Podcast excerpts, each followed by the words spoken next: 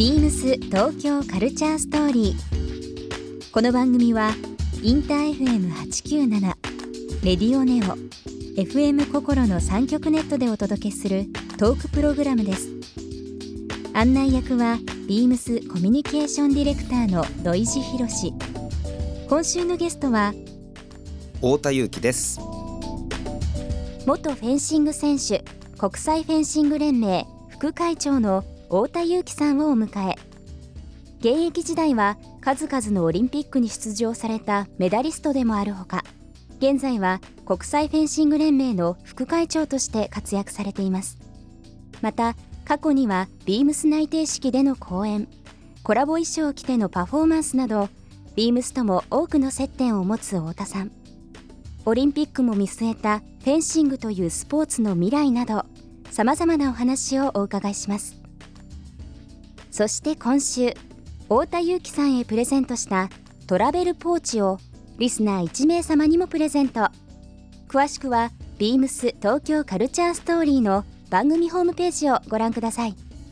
応募に必要なキーワードは番組最後に発表します。BeamsBeamsBeamsTokyo Culture Story Beams Tokyo Culture Story. This program is brought to you by Beams. Beams. ありとあらゆるものをミックスして自分たちらしく楽しむ。それぞれの時代を生きる若者たちが形作る東京のカルチャー。Beams 東京カルチャーストー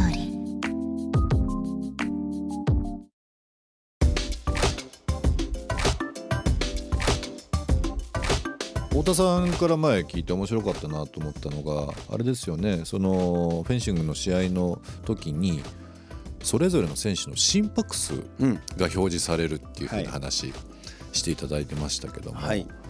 それってみもう太田さんのアイデアです。そうですね、うん。それはあの第71回えー全日本フェンシング選手権大会と昨年行われた大会で、えー実行したんですけども、はいフェンシングってですねあの大きな課題が2つありまして、うん。1つはですねルールが分かりにくい、うん。これはもう抱えているずっと問題のことがあるんですけど、もう1つはですね顔が見えないんですよ。うん。で顔が見えないとですね感情移入しにくいんですよ、うん。人って。なるほど。ガッツポーズとか笑顔とか悲しい顔っていうのに人は感情移入するんですけど感情移入しとってもしづらいので、うん。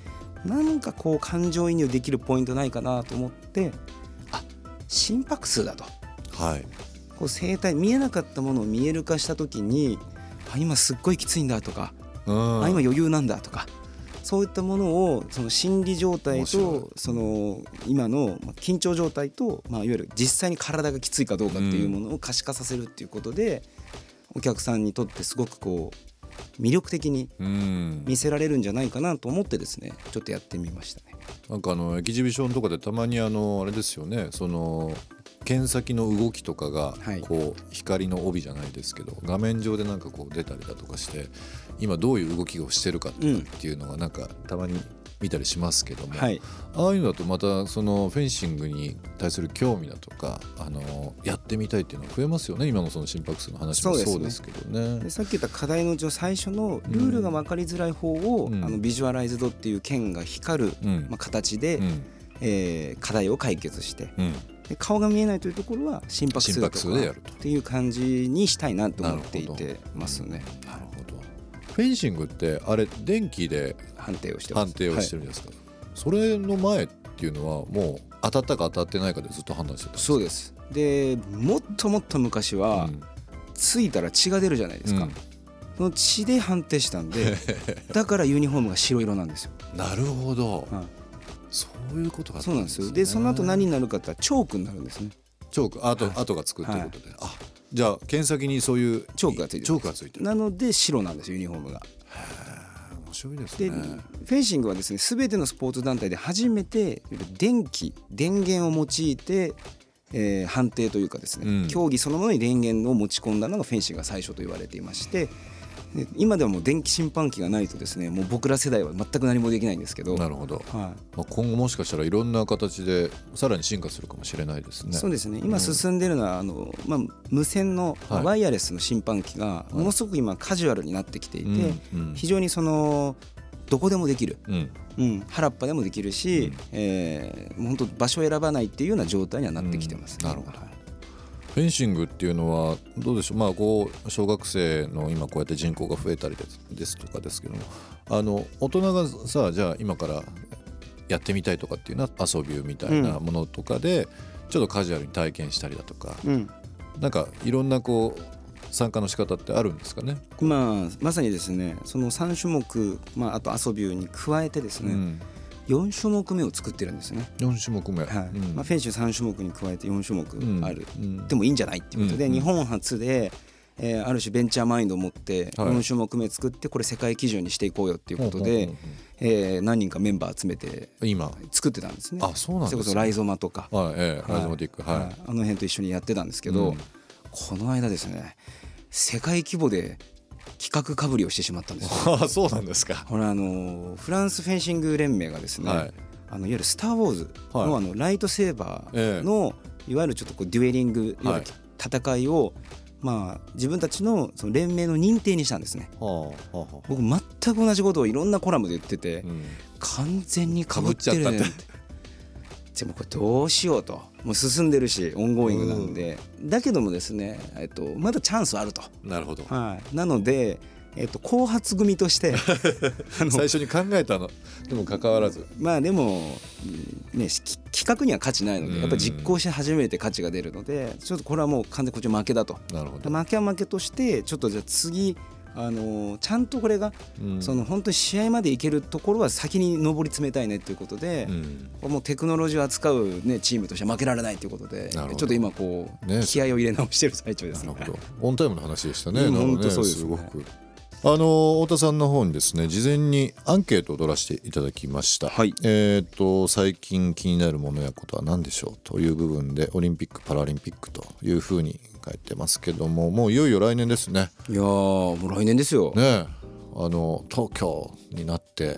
あの時まだ7年あったんですよだって。残り7年ですか、はもうもうええって感じですね。そうですね。うん。逆に言うとそれだけみんな年を重ねたっていうことだと思うんですけどね。まあもちろんその活動に注力されてて、えー国際フェンシング連盟の副会長でもありますし、はい。日本フェンシング協会の会長という立場でもちろんそのオリンピックという部分、まあ、スポーツ振興っていうのを支えられてますけどもフェンシングに限らず、まあ、いろんなあの競技は注目されてますけども太田さんの中で、うん。まあ、個人的な話になっちゃいますけどちょっとこの種目もうちょっと見てみたいとか深掘りしたいとか応援したいっていうのはあったりしますか？今回のオリンピック種目の中で。あのやっぱり新しく入る種目ですよね、うん。いわゆるアーバンスポーツって言われている、今回から採用される種目、例えばこう BMX の、えーパークの中村輪夢選手とか、はいまあ、あとはボルダリングの、まあまあ、日本代表とか、はい。まあ、あとサーフィンも含めですよね、うん。ああいったこう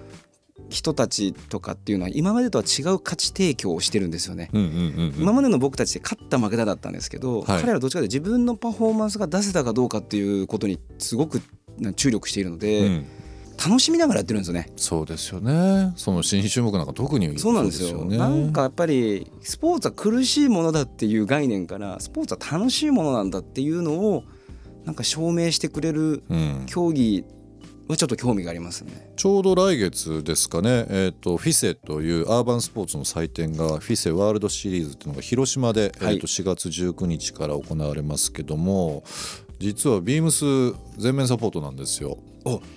お太田さんもねいろいろ関わられてこう僕これのますけど競技会の副会長やってるんですよ。ですよね。あの実は、えー、と今回会場でですね、えー、とビームスのこのフィッセルのスペシャルなあのショッパーといいますか袋もそうですけどあもースタッフティーあとは、えー、と今回 e スポーツうん、も、えーあそっかそっかそっか。絡んでますので、まあ、ちょうど今日本代表のユニフォームやってますけど、うん。このフィセ、えー、と BMX ですとか、まあ、ボルダリング今出ましたけどブレイクダンスとかいろんな形で、あのまあ、オリンピック種目になっているものはもちろんですけども今非常にこう幅広く若者に支持されてるまあ遊びという感覚がイメージ強いんですけども今はもうスポーツという競技で出てますもんね、こちらの方のサポートを。いやすごくないですか？僕何の打ち合わせもなく、アーバンって言ったっていう。そうそうそう。いや今あそうだ来月だと思っそうそうそうそう。て今ねちょうど話して僕も大会期間中全日っていますので、はい。あの広島ね行かれる方いたら僕そうですね。会場フラフラしてると思うんで。会場があのーまあ旧広島市民球場ほかまあえっ、と広島市内でいろいろ会場ありますけどもね。はい。でも本当にあのー会期中10万人を超える方々がそうですね。ね去年で8万6千だったので,、うん。で去年ね金曜日はもう雨降っちゃって、うん。もうそれどころじゃなかあったのでそうなんですね。だからあの晴れさえすればうん。3日間で10万っていうのは、うん。まあ普通に超えてくる数字になるんじゃないかなと思いますね。うん。まあ、フィセ、あのーホームページの方いろいろ、えー出ておりますけども今非常に注目されてるね、まあ、エクストリーム系とか、まあ、アーバンスポーツっていうふうに言われてますけど、まあ、それに限らずこの新種目の、まあ、スケボーはもちろんサーフィンとか、はい。結構こう面白くなってきそうですよね。そうですね。来年ビームス東京カルチャーストーリー。ゲスト太田裕樹さんにプレゼントしたトラベルポーチをリスナー1名様にもプレゼント。応募に必要なキーワード「フェンシング」を記載して番組メールアドレス beams897 アットマークインター FM.jp までご応募ください。詳しくは番組ホームページまで。Beams ピルグリムサーフサプライショップマネージャー大垣佳代です。ピルグリムサーフサプライでは3月10日まで上質なレザーとミニマルなデザインでニューヨークを中心に人気を博しているレザーサンダルのブランド、ユッタ・ニューマンのカスタムオーダー会を開催中で4モデルからベースを選び、好みに合わせてオーダーが可能。ぜひスペシャルな一足を作ってみてください。Beams 東京カルチャーストーリー Beams Tokyo Culture Story. This program was brought to you by Beams.